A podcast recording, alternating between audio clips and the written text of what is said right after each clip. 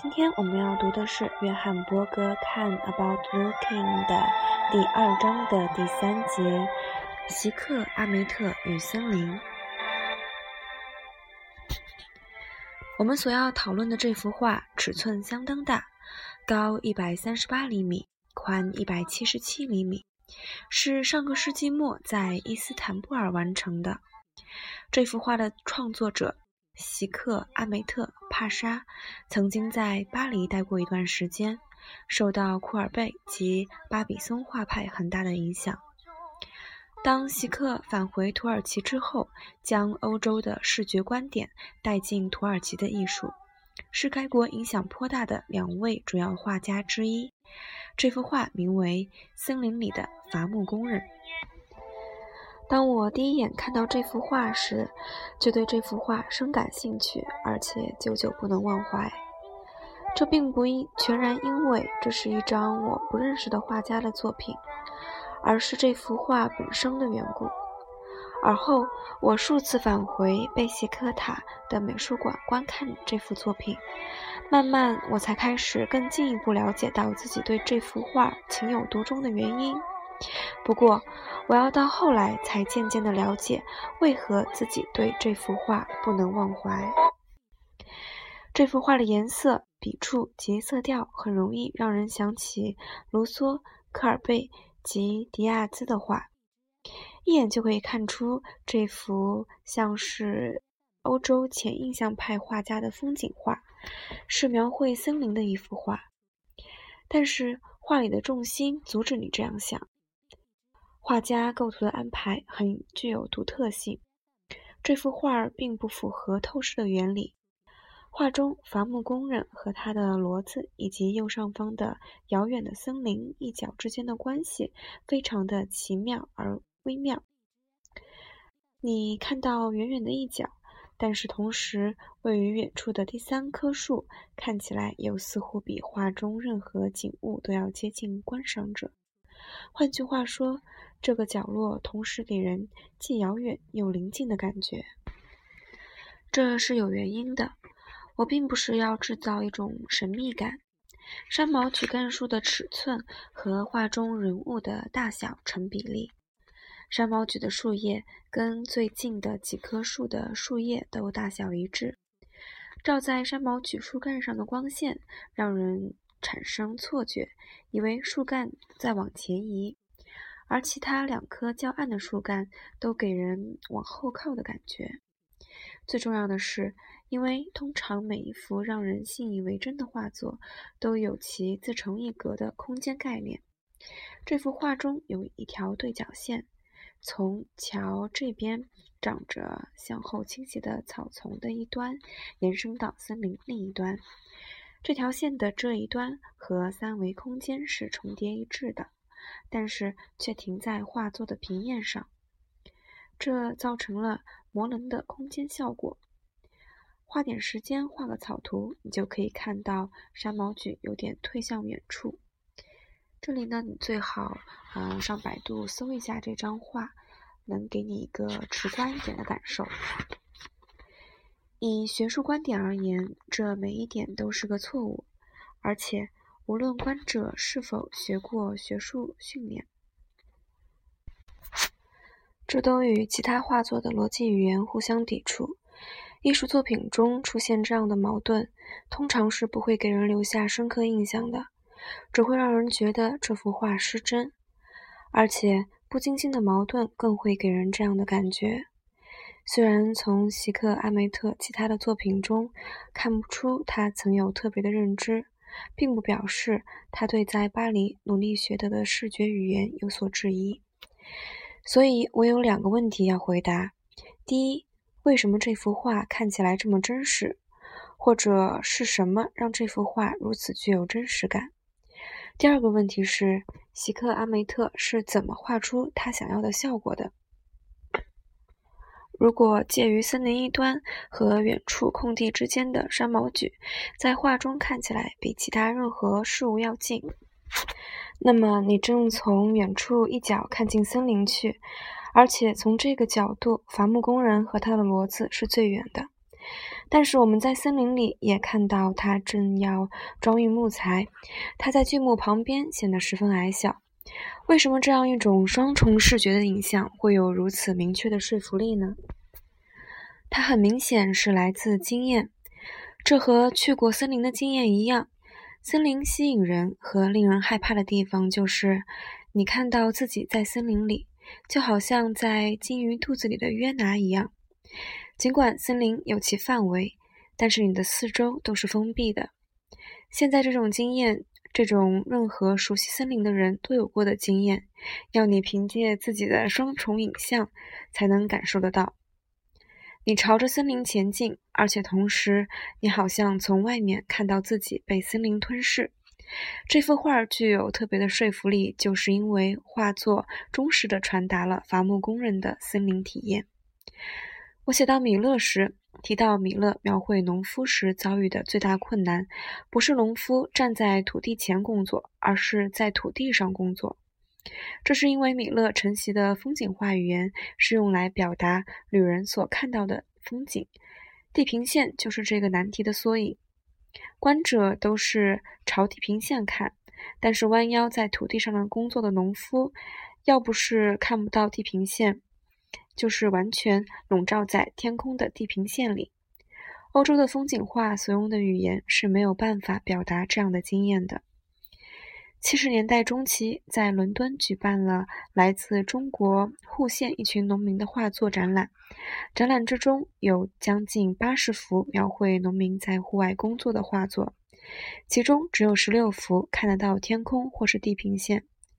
虽然这些画作都是出自农民之手。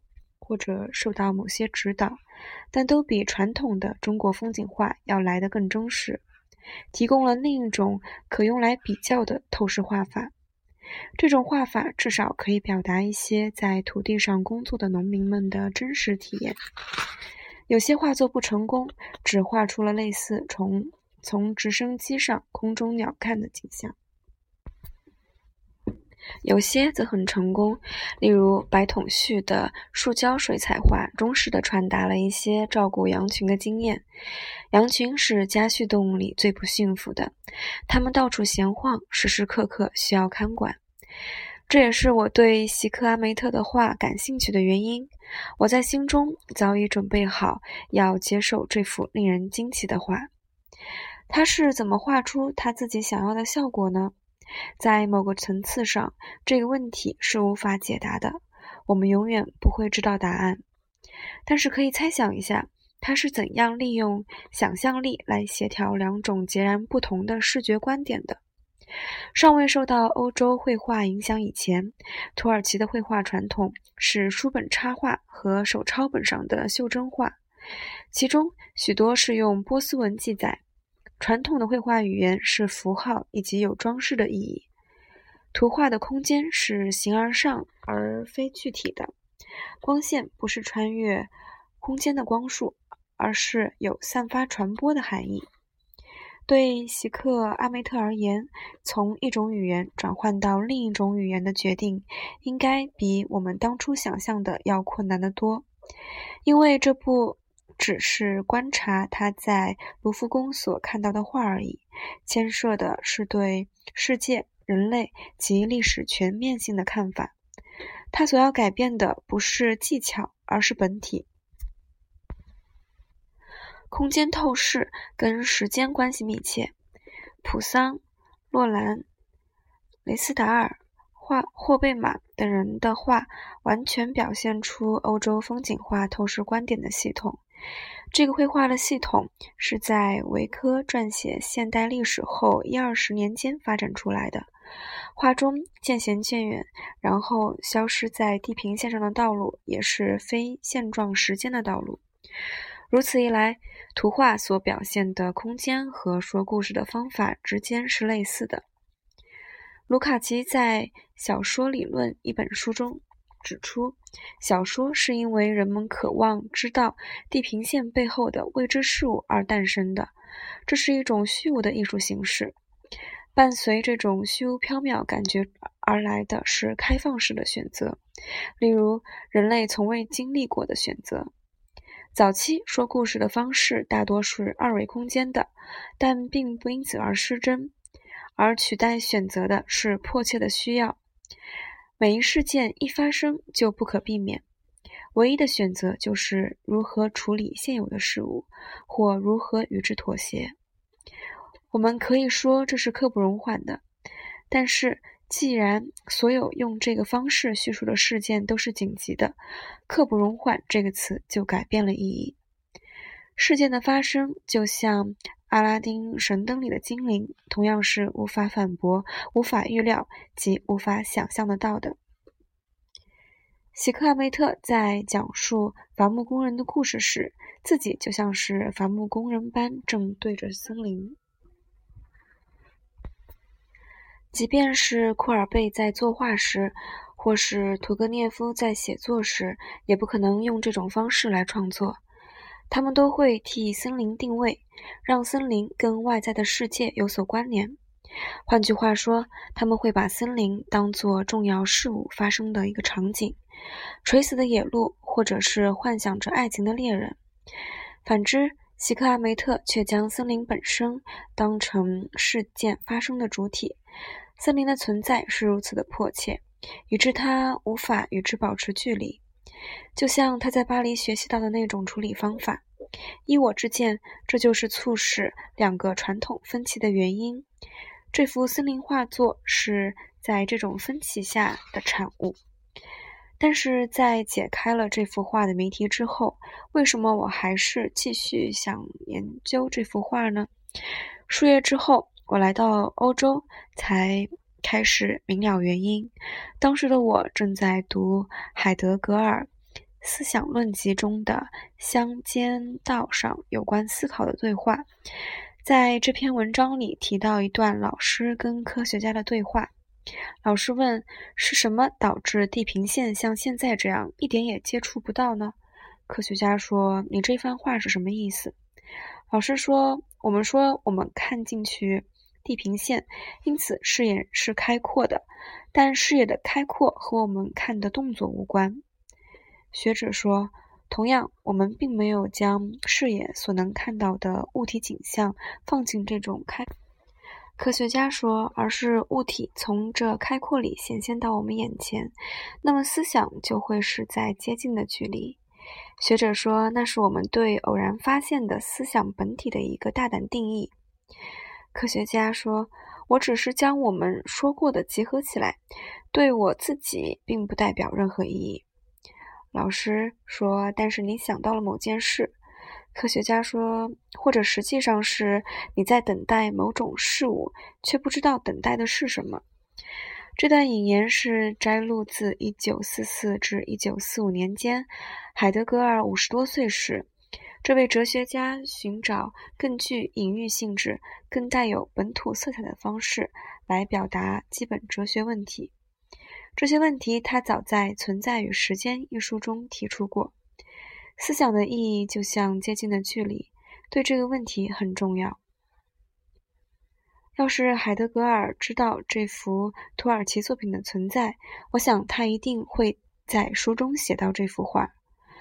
海德格尔是木匠的儿子，他出生于黑森林地区。他不断地用森林来做现实的象征。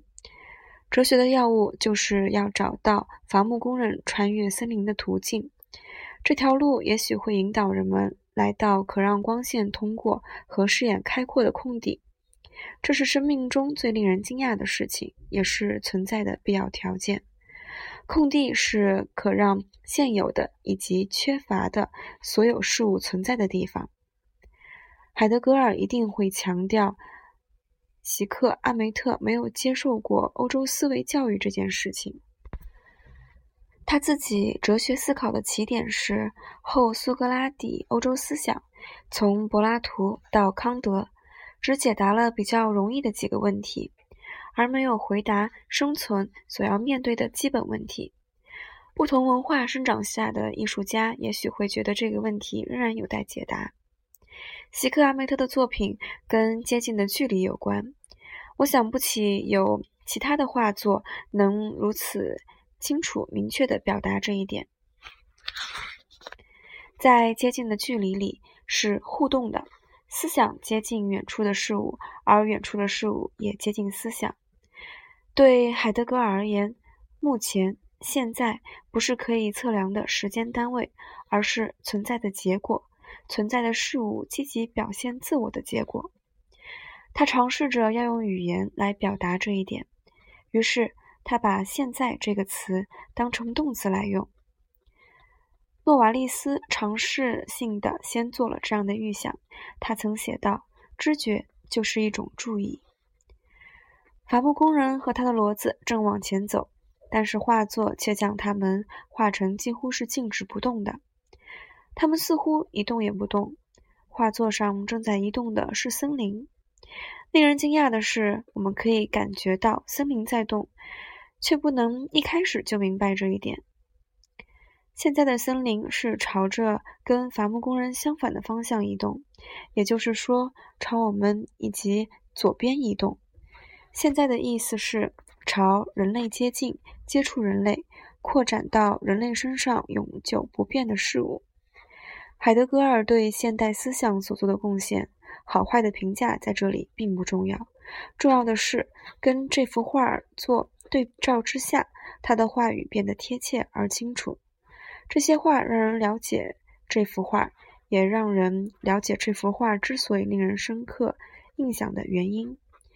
一位十九世纪曾在巴黎学画的土耳其画家，与被认为是二十世纪欧洲最重要的德国哲学家，两人之间这样的巧合，说明了在现阶段的世界历史，有些真理只能在文化及新纪元的夹缝里被发现，或者。